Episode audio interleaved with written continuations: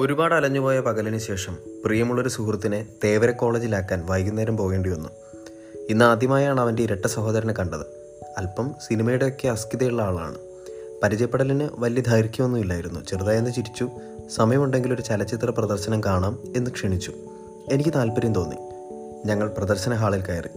അൻപതിന് താഴെ വിദ്യാർത്ഥികൾ അങ്ങിങ്ങായി ഇരിപ്പുണ്ട്.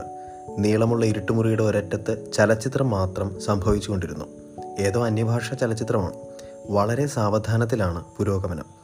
പ്രധാന കഥാപാത്രങ്ങളിലൊന്ന് ഒരു ചിത്രമെഴുത്തുകാരിയാണ്. വളരെ മെച്ചപ്പെട്ട ശബ്ദ സാമഗ്രികൾ ഉപയോഗിച്ചിരുന്നത് കൊണ്ടാവണം അവൾ നിറം നൽകുമ്പോൾ ബ്രഷിന്റെ അതിസൗമ്യമായ ചലനങ്ങളിൽ പോലും വളരെ റിയലിസ്റ്റിക്കായ ശബ്ദം കേൾക്കുന്നുണ്ടായിരുന്നു. ശരിക്കും ആ ചലച്ചിത്രത്തിന് വല്ലാത്ത ആഴമുള്ളതുപോലെ ജീവനുള്ളതുപോലെ തോന്നി. യാഥാർത്ഥ്യവും വെള്ളത്തിരയും തമ്മിൽ കൂട്ടിമുട്ടുന്ന ഇത്തിരി ഇടം അത് മെല്ലെ മെല്ലെ മായിച്ചു കളഞ്ഞു. ആ സിനിമ വൈകുന്നേരത്തിന്റെ മാസ്മരികതയും ഇതുതന്നെയാണ് പരിസരം മുഴുവൻ ഒരു സ്ക്രീൻ പോലെ തോന്നിച്ചു. വളരെ സാവധാനം പുരോഗമിക്കുന്നു. കുത്തിനിറച്ച തമാശകളോ കൂട്ടം കൂടിയ ഗൗരവ സീനുകളോ ധരിപ്പിച്ചു കളയുന്ന നിരവധി ടേണിംഗ് പോയിന്റുകളോ ഒന്നുമില്ല. വളരെ പതുക്കെ പതുക്കെയുള്ള പുരോഗമനം. സ്വാഭാവിക നടനം.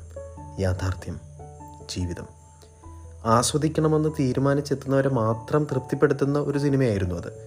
ജീവിതവും അങ്ങനെയാണെന്ന് തോന്നുന്നു. ജീവിതാസ്വാദനം നിസ്സാരമല്ലാത്ത ഒരു തീരുമാനമാണ്. മനഃപൂർവം അതിന് ശ്രമിക്കുന്നവർക്ക് സ്വല്പമൊക്കെ വിശ്രമിച്ച് കാണാൻ കൊള്ളാവുന്ന ഒരു ചലച്ചിത്രമായി ജീവിതം ഇന്ന് ആദ്യമായാണ് എനിക്ക് അനുഭവപ്പെട്ടത്. ആ അന്യഭാഷ അവാർഡ് ചിത്രം പോലെ പരിസരത്തും ഉള്ളിലുമൊക്കെ കാര്യമായി എന്തൊക്കെയോ സംഭവിക്കുന്നുണ്ട്. നടനം ഞാൻ ആസ്വദിക്കുകയാണ്. എന്റെ വേഷം മറ്റാരൊക്കെയോ നിരീക്ഷിക്കുന്നുണ്ടെന്ന് അറിഞ്ഞുകൊണ്ട് തന്നെ.